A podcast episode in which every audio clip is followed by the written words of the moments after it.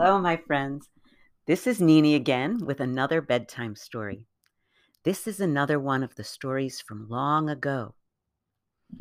Almost 3,000 years ago, there lived a very important man called Naaman in a place called Aram. Naaman was a powerful friend of the king there and a commander of his army. But he had a skin disease called leprosy.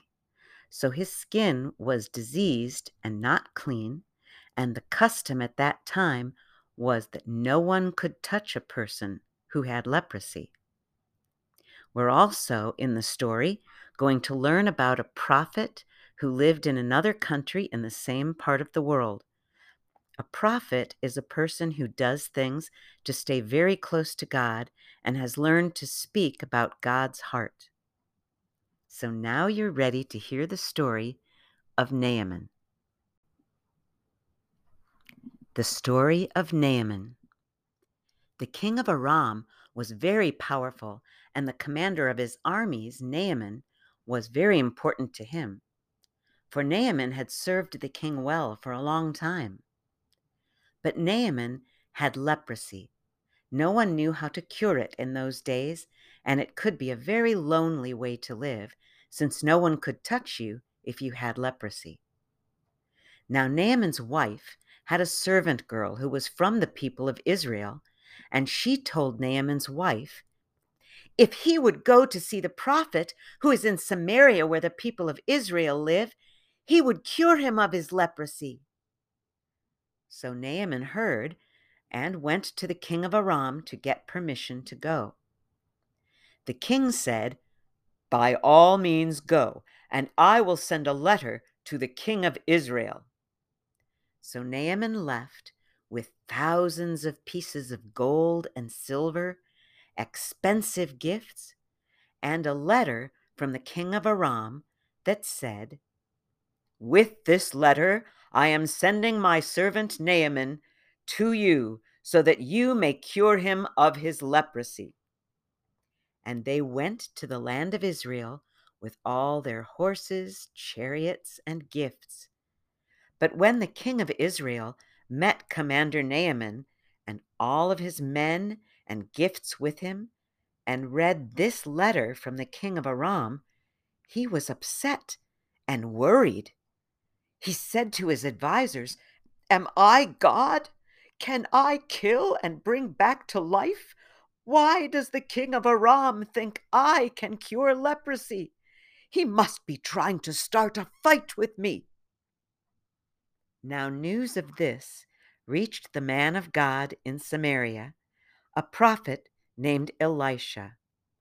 And Elisha sent a message to the king of Israel have the man come to me, and he will know that there is a prophet of God in Israel. So Naaman went with his horses and chariots and gifts, and finally stopped at the door of Elisha's house. Do you think Elisha is going to cure Naaman's leprosy? Let's find out. Elisha had a servant named Gehazi and he sent Gehazi to answer the door and to say to Commander Naaman, Go and wash yourself seven times in the Jordan River, and your skin will be restored, and you will be cleansed of your leprosy. But when Gehazi went back inside, Naaman got mad. He went away angry in front of all of his servants, saying, I thought that he would certainly come outside to me and stand and call on the name of his God and wave his hand over the spot and cure me of my leprosy.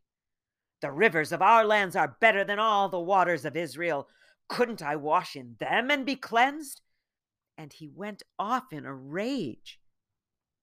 But Naaman's servants went to him gently and said, Please, sir, if the prophet had told you to do some great and difficult thing, wouldn't you have done it?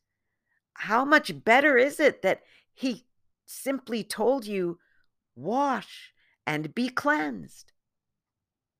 So Naaman did go down into the Jordan River. He dipped himself seven times, as the man of God had told him, and his skin was restored. As a matter of fact, the skin of that old soldier became like the skin of a young boy. It was so like new.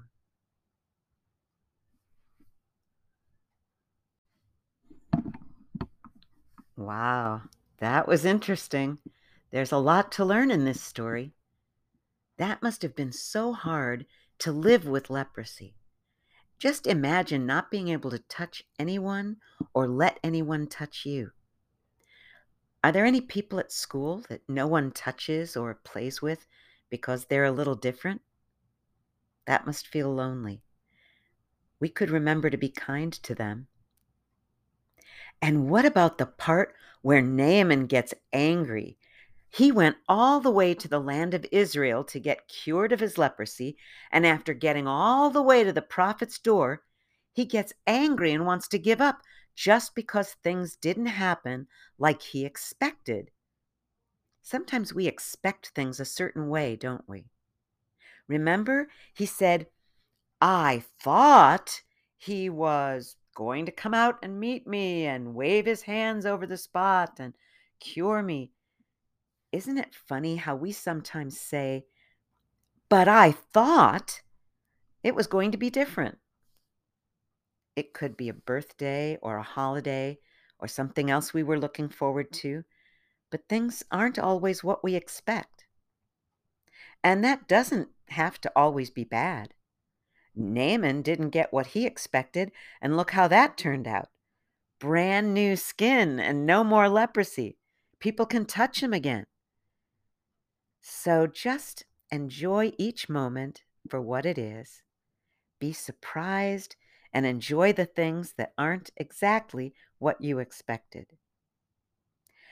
Well, it's time for you to get tucked in.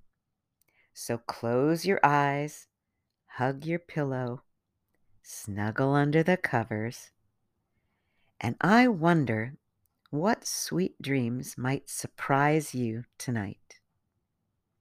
Good night. Sleep tight.